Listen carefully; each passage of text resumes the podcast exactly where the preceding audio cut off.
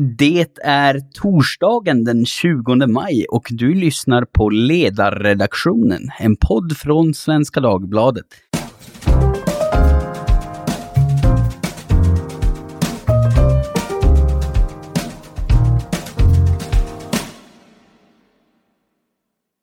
Jag heter Jesper Sandström och idag ska vi prata om anställningstrygghet. Ett ämne som kanske lite oväntat har seglat upp i mediebruset. Centerpartiets ungdomsförbund, CUF, gjorde via sin ordförande Reka Tolnai häromdagen ett utspel om att eh, LAS, lagen om anställningsskydd, borde avskaffas eftersom, och eh, jag citerar henne här, vi kan inte ha en lagstiftning som skyddar Britt-Marie 45 sa hon. Och det hon menade då var att Britt-Marie 45 skyddades på bekostnad av unga människors möjlighet att komma in på arbetsmarknaden.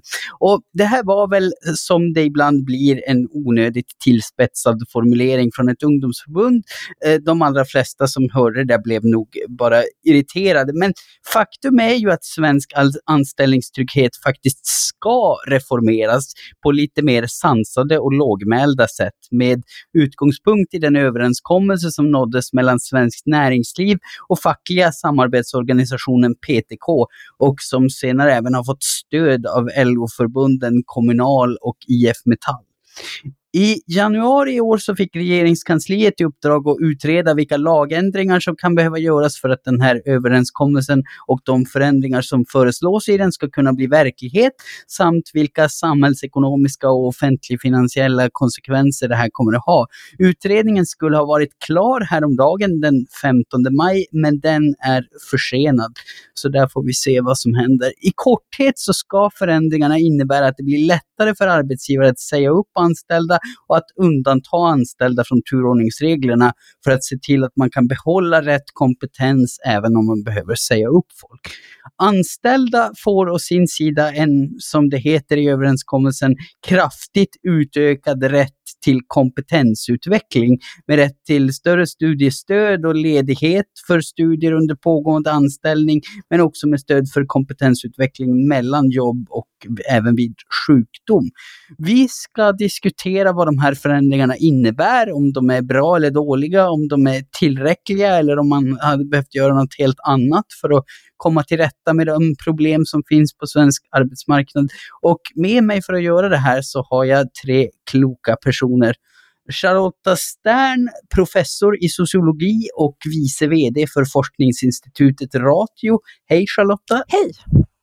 Kul att vara med! Och, eh, kul att ha dig här. Och eh, Samuel Engblom, samhällspolitisk chef på TCO, centralorganisation för 13 olika fackförbund. Hej Samuel! Hej! Tack för inbjudan! Ja, tack för att du tackade ja. Och sist men inte minst min kollega här på ledarredaktionen som har skrivit och tyckt en hel del om de här frågorna. Maria Ludvigsson. Hej Maria! Hej, hej! Ja, vi går väl i vanlig ordning rätt på de stora och svåra frågorna. Eh, Lotta, du har ju skrivit en hel del om behovet av en flexibel arbetsmarknad och konsekvenserna av bristande flexibilitet, bland annat i forskningsrapporten Anställningsskyddets avsedda och oavsedda konsekvenser. Varför behöver svenskt anställningsskydd reformeras? Om du ska förklara det för en lyssnare som kanske inte är superinsatt i just vilka konsekvenser det kan ha. Ja, det finns naturligtvis många svar på den frågan, men, men om jag ska utgå ifrån den intervjustudie som vi gjorde eh, som du just nämnde i den här rapporten, eh, så kan man väl säga att, att när man pratar med företagsledare, de som ska leda och fördela arbetet och som då ställs inför antingen eh, arbetsbrist på grund av att företaget går dåligt eller att de ställs inför en anställd som inte fungerar i, i organisationen. Eh, det är ju de två ben som anställningsskyddet reglerar så att säga. Dels vem som ska få gå i vilken ordning och dels då det här med personliga skäl. Eh, mm.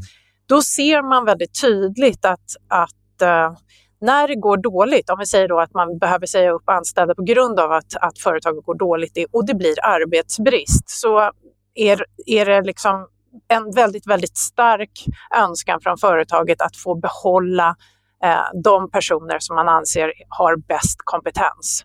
Eh, man vill ha ett drömlag så att säga för att kunna liksom rädda företaget undan eh, undergången, för att dra det lite dramatiskt. Eh, och, och då är de här turordningsreglerna väldigt, väldigt svåra att ha att göra med. Det andra benet som anställningsskyddslagstiftningen reglerar, det är ju det här som kallas för personliga skäl.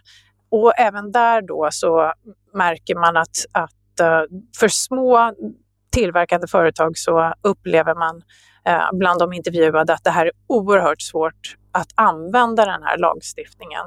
Eh, den är komplicerad, det tar tid, det finns inte heller en tydlighet i vad som räcker som, som personliga skäl, eh, vilket gör att man, man upplever att man hellre låtsas göra en omorganisation eller att man fejkar en arbetsbrist eller att man liksom eh, håller på med en massa, som vi skriver i rapporten, moraliska tveksamheter helt enkelt för att man eh, inte menar att den här lagstiftningen fungerar i praktiken. Eh, och, och det, båda de här faktorerna gör att det, den här anställningsskyddslagstiftningen som vi har idag eh, har ganska låg legitimitet bland de här som vi intervjuar. De tycker helt enkelt inte att den funkar. Däremot så tycker de att det är jätteviktigt med anställningsskydd. Man ska ha, man ska ha rätt att vara skyddad mot ett, en dålig arbetsgivares plötsliga impulser eller något.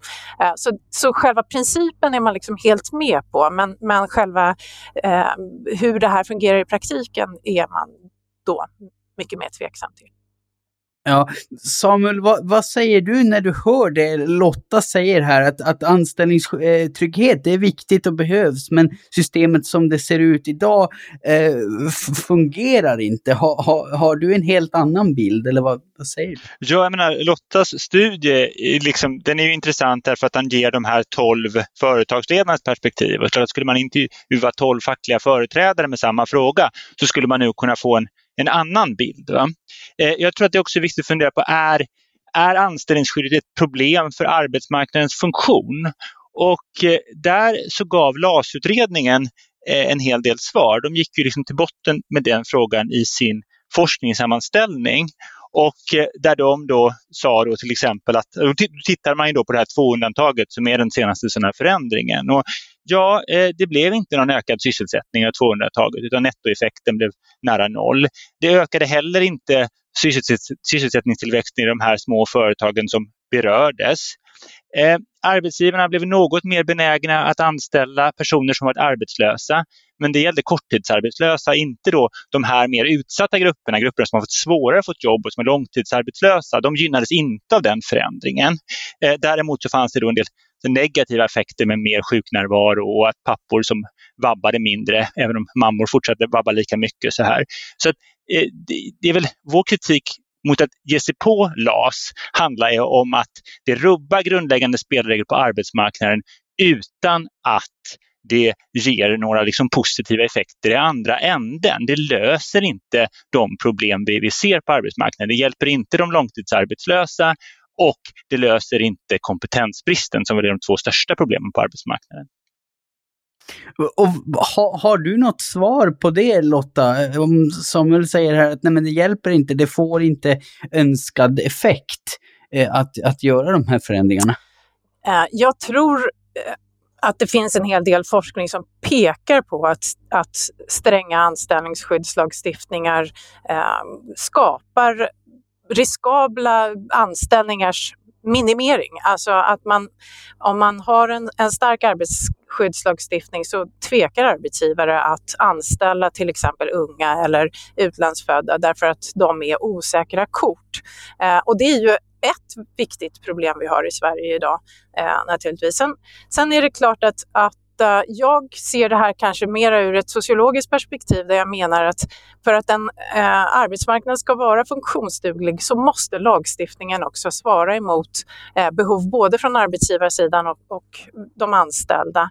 Eh, och jag är, inte, jag är inte helt säker på att just turordningsregler och, och starkt skydd för personliga skäl är det som faktiskt hjälper eh, vare sig företag eller anställda idag eh, i en situation där vi har eh, behov av en mer dynamisk arbetsmarknad där folk ska kompetensutvecklas, eh, man måste lära sig nya saker, man måste arbeta på nya sätt, eh, så blir den här typen av, av eh, inlåsningar och problem eh, som, som den här typen av, av eh, värnande om att stanna kvar skapar inte, inte riktigt vad vi behöver.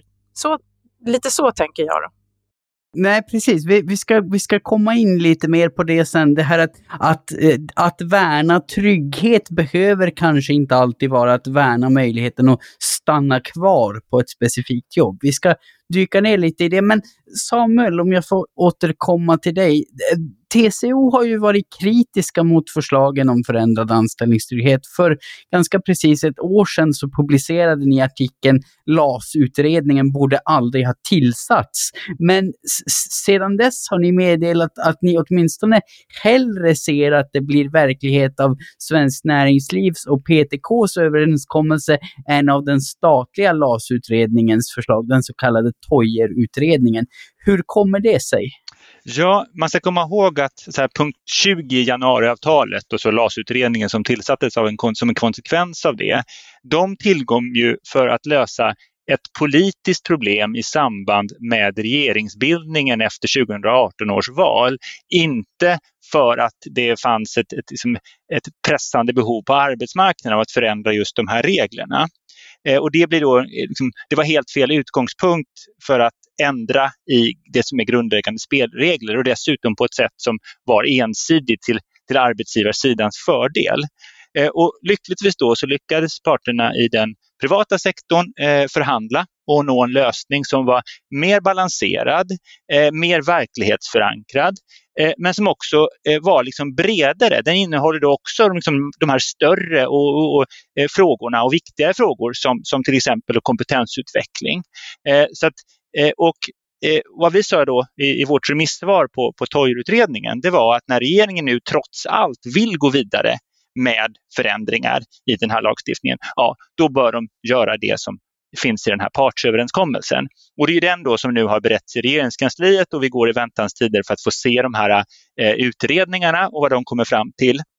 Sen så är det givetvis viktigt att, att det händer saker på resten av arbetsmarknaden. Vi har ju TCO, vi har ju förbund även i, i, som har då företrädesvis medlemmar i offentlig sektor eller i delar av den privata sektorn som inte eh, berörs då av, av PTK Svenskt Näringsliv. Och det är klart att det är viktigt att de arbetsgivarna också gärna vill gå in i förhandlingar om, om, om för det krävs en del förhandlingslösningar för att för att hantera de förslagen som, som nu kommer och se till att vi får en, som en bra situation eh, över hela arbetsmarknaden. Mm, mm. Men, men de, de, de förslag som nu ändå ligger på bordet, tycker du att det är rimliga sådana eller hade ni från TCOs sida hellre sett ett fokus på något helt annat? Alltså, Vår utgångspunkt eh, som TCO har ju hela tiden varit att det är arbetsmarknadens parter som ska utveckla reglerna på arbetsmarknaden. Eh, och det är inte heller en hemlighet att, att eh, många av våra förbund eh, både i privat och offentlig sektor, eh, men framförallt kanske i de förbunden som finns inom PTK, har ju länge velat också få till stånd en, ett utvecklat omställningsavtal. Ja. Eh, och eh, det får vi ju nu eh, eh, då, den här vägen i, i, i, den privata sektorn. Som jag säger, sen, sen så tror jag att det, det är viktigt att, att Arbetsgivarverket och, och, SKR också tar sitt ansvar nu. Eh, så det är ju då ett, ett, liksom så ett positivt utfall. Sen så är det inte bra det sättet som, som politiken eh, eh, satte press på parterna och det hot som låg över detta. Det var inte bra. Men när vi tittar på, på resultatet nu så, så är det ju här någonting som eh, vi i grunden eh, eh som jag sagt att det, det här var, partsöverenskommelsen är bättre än Toijerutredningen. Sen om man lyssnar på de parterna som förhandlat, om man lyssnar på Martin Linde till exempel som är ordförande både PTK och Unionen, så förklarade han i Ekots lördagsintervju här eh, för en, ett, eh, nu, ett antal månader sedan just att det finns ju givetvis saker i den uppgörelsen som inte PTK är nöjda med, man hade inte heller, eller som, man, som man helst inte har varit med om. Det är klart att man har ju givit vissa saker till arbetsgivarsidan och fått andra saker i utbyte. Det är så en förhandling fungerar. Va? Så det är klart att hade man ensidigt fått bestämma så hade man ju velat ha mer. Men, men det är klart, det här har ju varit en, en förhandling. Lotta, vad, vad, säger du? Är de här förslagen rimliga steg i rätt riktning eller hade de kunnat eller behövt se ut på något annat sätt? Nej, jag är nog jag tycker absolut att det är ett steg i rätt riktning. Ehm, jag tror att det här är Eh, och jag håller med Samuel här att, att det är mycket bättre att parterna får förhandla om den här typen av regleringar på arbetsmarknaden. Eh, och då vill jag ändå passa på att påminna om att, att LAS är ju eh, från början ett statligt ingrepp i parternas område. Och eh, från arbetsgivarsidan så har man ju alltid hävdat att det här var, tippade över till fackens fördel, eh, den här lagstiftningen. Mm. de kollektivavtalade anställningsskydden som fanns innan LAS. Um, där fanns det, precis som i LAS, i den här nya överenskommelsen, skrivningar om att kompetens skulle vä vägas in vid anställningsavslut eh, och såna här saker. Ehm, extremt viktiga frågor för, för ett företag. Ehm, så jag tänker att det här är på, på ett sätt ett steg tillbaka. När man läser i utredningen och det som man har förhandlat sig fram till så, så säger man ju nu att när det gäller turordningar så ska kompetens och företagens villkor beaktas eh, vid förhandlingar och så vidare. Och, och det är ju mm. precis det här som, som jag tror att många företagare har velat ha till stånd. Man ska väl säga det att liksom även efter LAS tillkomst 82 så har, det ju, har ju den här typen av hänsyn hela tiden tagits eh, vid i de liksom, individuella förhandlingar, eller de förhandlingar som har skett i samband med eh, uppsägningar så har man ju tagit hänsyn till företagens behov och möjligheten att driva verksamheten vidare. Och i och med omställningsavtalen Eh, då, som det här är inte de första omställningsavtalen som vi har nu, utan det finns ju existerande och väldigt viktiga avtal. Där har ju det också varit då kriterier för eh, eh vad man ska göra när, vid en arbetsbristuppsägning, att man ska ta de här hänsynen. Så det här är ju någonting som, som, vi är ganska, som är det vanliga på svensk arbetsmarknad, att man tar den typen av hänsyn. Ja, absolut. Jag, jag tror faktiskt att, att um, det här många gånger är en, en fråga som man förhandlar om. Eh, jag tror dock också att det är många företag som upplever att man får betala rätt så dyrt för att liksom göra avsteg från turordningen. Och det är väl det där som, som eh, man finner lite upprörande när man befinner sig i kris och behöver säga upp folk. Eh, så att jag tänker att det finns en anledning till att man, att man är kritisk. Liksom. Men det tänker jag att man ska ju också jämföra med situationen i andra länder. Det finns ju många länder där en arbetsgivare i den situationen har lagstadgade skyldigheter som handlar om att man ska ha en social plan och sådana saker som oftast kan vara ganska kostsamt. Så att följer man bara lagen i Sverige så har det ju varit gratis att säga upp.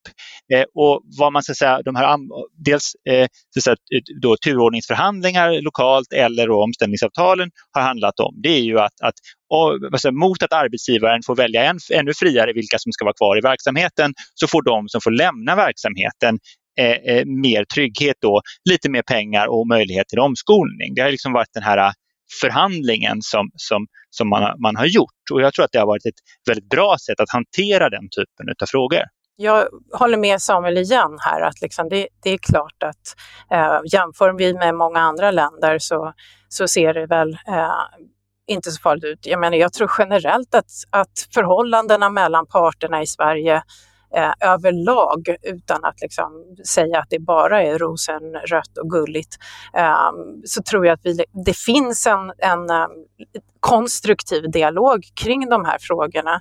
Eh, om jag har förstått saken rätt också är det ju så att i, i de flesta länder så omfattar anställningsskyddet bara stora företag. Eh, och även i Sverige så tar ju stora företag ofta ett väldigt stort socialt ansvar när de behöver dra ner på folk. Eh, och det är ju liksom på något vis därur omställningsförsäkringarna kommer till så att säga, eh, när man gör enorma neddragningar eh, och ska hjälpa folk vidare så att säga. Så att jag tänker att det finns, ja, det finns bra saker och omställningsförsäkringarna är ju fantastiska. Jag tycker vi ska vara extremt eh, malliga över det. Det är liksom en svensk innovation som, som vi inte pratar om särskilt mycket. Utom nu kanske då, eh, när vi ska reformera LAS. Maria, när vi diskuterade inför dagens podd, då, då sa ju du att du vill gärna se en diskussion om vad trygghet egentligen är. Och det återknyter väl lite grann eh, till det här som Lotta sa om att trygghet ligger i fokuset ligger på att få stanna kvar på det jobb man redan har. Det är som om, som om det vore det enda goda i den svenska diskussionen. Medan det i andra länder, till exempel i Danmark, vars så kallade flexicurity-system du har skrivit om, Eh, Eh, där finns det en helt annan syn på trygghet. Vill du brodera ut lite kring Ja, gärna det. Och jag hörde att här på slutet så blev Lotta och Samuel nästan överens, så nu måste vi verkligen bryta in här känner jag. Ta, ta det till en, en lite mer explosiv nivå. Jo, jag skrev faktiskt om flexicurity-systemet eh, för ganska många år sedan. Det var, det var då som eh, Centerpartiet börs, först började intressera sig för hur skulle det kunna se ut i Sverige då om vi inte ska ha den arbetsmarknadslagstiftning som vi har nu, det som gör att det blir lägre rörlighet och så vidare. Och då gjorde jag intervjuer med både dels de fackliga och arbetsgivarorganisationerna i Danmark, men också folk som jobbade där och som hade varit aktiva länge. Eh, och det, som, det jag fann var inte bara då att det var en annan sorts, ett annat system, en annan ordning, utan framförallt så har man en annan syn på vad trygghet är. Om trygghet i Sverige definieras som rätten att få vara kvar på sin eh, på sitt jobb och därmed också rädslan att byta därför den som har flest anställningsår den har alltid rätt att vara kvar.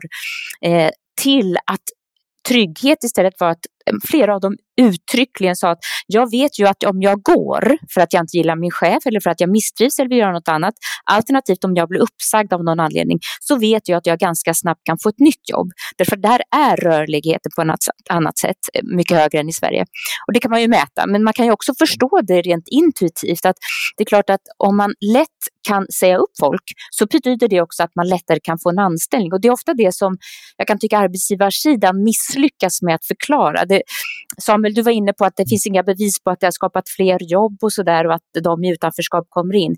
Det är inte ens säkert att det är poängen, utan poängen är nog just detta att rörligheten ska bli en naturlig del. Jag, jag tänkte också på detta med eh, att det faktiskt är olika system. I Sverige så pratar vi om att vi har ett en ordning där lagarna inte lägger sig utan det är bara mellan parterna. Men så är det ju, som ni mycket riktigt har sagt, så är det ju inte. Det, vill man ha tillbaka den svenska modellen, då ska man ju helt avreglera detta och låta allting vara upp till parterna. Så där tycker jag kan bli lite ohederligt från fackligt håll ibland man påpekar det. Men det, man hade kunnat göra ett ett annat val i början då när den första alliansregeringen trädde till. När man egentligen så hade man ett val då, då valde man att sänka a-kassan, alltså att sänka ersättningsnivån, men behålla tryggheten. Man hade kunnat göra tvärtom, att man höjde eh, ersättningsnivån men hade en avtrappning, men tog bort den så kallade tryggheten, då, alltså ändrade eh, anställningstryggheten. Den. Hade man gjort det, då hade vi haft ett annat sätt idag. Men jag tror att det här berodde på att alliansregeringen och moderat, den moderatledda, de ville säkra att man inte skulle få problem med facket, så därför gjorde man detta. Och så slutligen vill jag bara säga att när Centerpartiets ungdomsförbund påstår att 45-åringar, eller antyder att 45-åringar skulle vara så gamla, så vill jag verkligen protestera. Det tycker jag är det allvarligaste i det här. Jag instämmer. det, det, det, kan jag också instämma i. Jag känner ju snart där ja, du ser. Men eh, ja, Samuel, jag ser att du är ivrig att tillägga någonting här. Ja, nej men jag tänker Marias beskrivning, då kan man kanske få intrycket av att Sverige och Danmark är liksom extre, alltså två motpoler i, i det som, som Maria beskriver. Men sätter man ett bredare eh, liksom europeiskt perspektiv så ligger Sverige och Danmark snarare väldigt nära varandra. Eh, det är ju så att, att eh, när jag jämför med mina fackliga kollegor i andra länder så är det väldigt tydligt hur vi i Sverige har eh, mindre av det här, alltså att rädda jobben, eh, perspektivet eh, utan, och mer utav ett, ett, perspektiv som handlar om att, att möjligheten att få, få nästa jobb och så. Och jag ska säga att, mm och det, när det gäller liksom, hur dynamisk arbetsmarknaden är så är det samma sak där. Att tittar man eh, så Eh, Danmark har, kan då ha något kanske lite högre omsättning på sin arbetsmarknad än vi har, men Sverige är ett land som eh, märker sig av en hög omsättning på arbetsmarknaden i ett, liksom, ett lite bredare perspektiv. Eh, och dessutom, en annan av som, de här sakerna som man hittade i LAS-utredningens forskningssammanställning var ju att eh, eh det var inte så att ändrade lagregler gjorde, alltså det fick ingen liksom, nämnvärd effekt på Eh, dynamiken på arbetsmarknaden, på omsättningen på jobb. Liksom. Eh, sen håller jag med om att, att trygghet är bredare än att behålla det jobb du har. Trygghet är en arbetslöshetsförsäkring som ger tillräcklig ekonomisk standard. Det har vi inte idag. Eh, taket är för lågt. Eller nu, tillfälligt är det, är det ju på en anständig nivå, men det är ju tillfälligt än så länge. Eh, det kräver en aktiv arbetsmarknadspolitik, det kräver omställningsinsatser. Trygghet är också att det finns en sjukförsäkring som fungerar och att du kan få rehabilitering om du blir sjuk. Och sen då det som har, kanske varit, som har varit TCOs viktigaste fråga de senaste sju, åtta åren, möjligheter till kompetensutveckling genom hela arbetslivet. Och, ofta, eh, och vi vill liksom att det ska vara så att individen kan förebygga sin arbetslöshet, förebygga sin sjukskrivning, skapa den trygghet som finns i att eh, man vet att man har andra möjligheter. För det är klart att den tryggheten är så mycket bättre än den tryggheten som bara handlar om att jag kan få behålla mitt jobb tills jag går i pension. Och då ska vi säga att det är inte så LAS mm. fungerar. Det är inte så att du kan vara säker på att behålla ditt jobb eh, tills du går i pension. Det är arbetsgivaren som bestämmer vilka tjänster som ska finnas i, i verksamheten. Eh, men anställningstryggheten är ändå viktig, eller anställningsskyddet är ändå viktigt, för det är det som skyddar mot godtycke på arbetsmarknaden. Mot att du kan bli av med ditt jobb utan att det liksom finns en, en, en saklig grund för det. Eh, möjligheten att hävda andra rättigheter, alltså det är en rättssäkerhetsgaranti och också då det faktum att det ger arbetsgivare incitament att eh, eh, kompetensutveckla och att rehabilitera. Därför man kan inte bli av med folk hur lätt som helst. Då. Så att jag tror att det, det, det fyller liksom ändå en viktig funktion. Men vi måste ju givetvis utveckla all den här andra tryggheten. Och när jag ser på vad TSO gör och på våra förbund gör så är det ju där vi lägger väldigt mycket av våran, av våran kraft. Det är nog lite olika på Eh, marknadsekonomi egentligen, alltså detta med hur, hur, skapas eh, jobb och vad är företagens uppdrag? Jag kan tycka att man väldigt ofta eh, understryker att det är både för, det är alltid arbetsgivarens ansvar att se till att vi som är anställda planerar för sin egen framtid. Alltså just detta, så fort man ändrar någonting i, i turordningsregler eller överenskommelser så kommer det alltid nya pålagor på arbetsgivaren för att de ska eh, ta ansvar för mer av det som eh, arbetstagaren själv, eller jag som jobbar själv, ska, bör ta ansvar för. Så jag tycker snarare så skulle man ha alltså ännu större förändringar, att det går ifrån fokus ska vara medborgaren eller individen som är på arbetsmarknaden. Eh, och att det där blir lättare att både planera för sin egen utveckling och så vidare, men att detta inte är något som en arbetsgivare har med att göra, för då kan ju de lägga andra intressen i detta. Men finns det, det finns ju även forskning som talar om att man skulle kunna ha eh, olika konton för framtida utveckling, fler, mer av utbildning och så vidare, som är på individnivå. Där du liksom, mer och mer blir det du som person som både ansvarig men också som person som har rättigheter. Det tror jag vore lite klokare. Det perspektivet vi har i Sverige är ju väldigt mycket det gamla svenska systemet där vi bara har storbolag. Och då är det eh, staten och kapitalet som sitter i samma båt. Och det är Wallenberg som har varit med och gjort upp om att det här är, det här är ett bra system. Ja, för dem, ja, de stora. Men för små, småföretagen är det något annat. Man liksom återkopplar till till det som vi har diskuterat nu med omställningsförsäkringar och annat, eh, så tänker jag också att i tidens anda, och om vi ska återknyta till trygghetsbegreppet, eh, så är jag väldigt mån om att vi ska göra just det eh, Maria säger, nämligen att, att individualisera. Alltså, det finns någonting lätt obehagligt paternalistiskt i det här att, att andra ska liksom berätta för mig vad jag behöver för kompetensutveckling. Och, um, jag tycker inte att det är ett synsätt på på individens eget ansvar men inte heller eh, på det sätt som företag fungerar idag.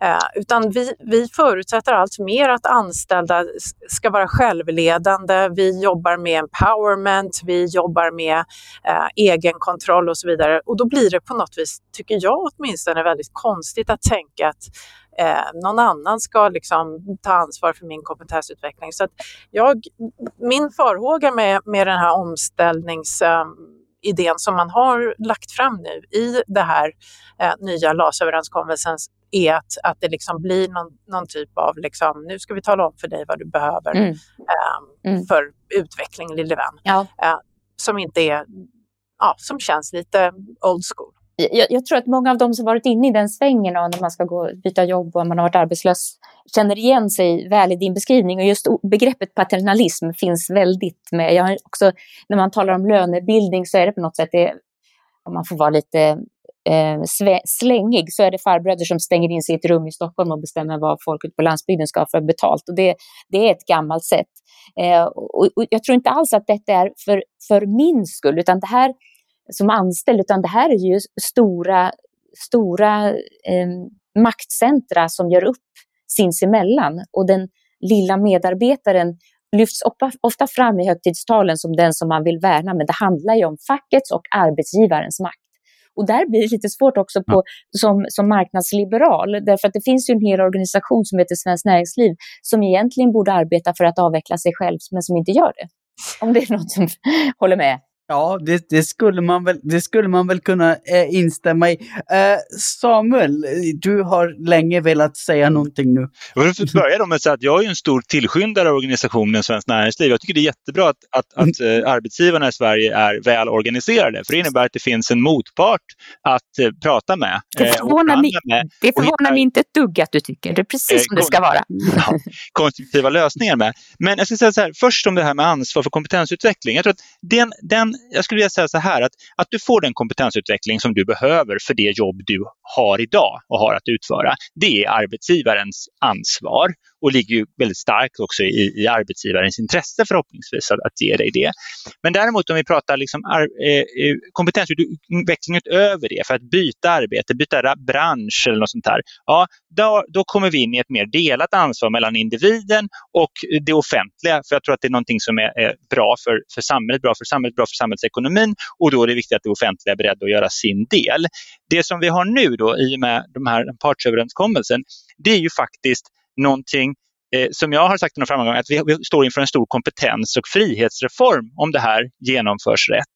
Nämligen att personer som har jobbat åtta år och Det kan vara en undersköterska som har jobbat åtta år och 27 år. Det kan vara en ingenjör som har jobbat åtta år och 35 år eller 40 år. Eh, har då möjlighet att studera ett år med motsvarande 80 procent av sin tidigare lön. Eh, och det, och då ser man, och det, den begränsning som läggs på det då, det är ju det här att det här ska vara någonting som stärker individens eh, eh ställning på arbetsmarknaden. Jag säga, ur mitt perspektiv så vill jag att man ska tänka så brett som möjligt där. Eh, och det här vet jag ju är en sån här sak som är en diskussionsfråga. Eh, där man kanske från arbetsgivarhåll vill begränsa det där mer. Och vi får se lite grann, det ska bli intressant att se hur man definierar det här mer exakt när de här DSarna kommer. Liksom.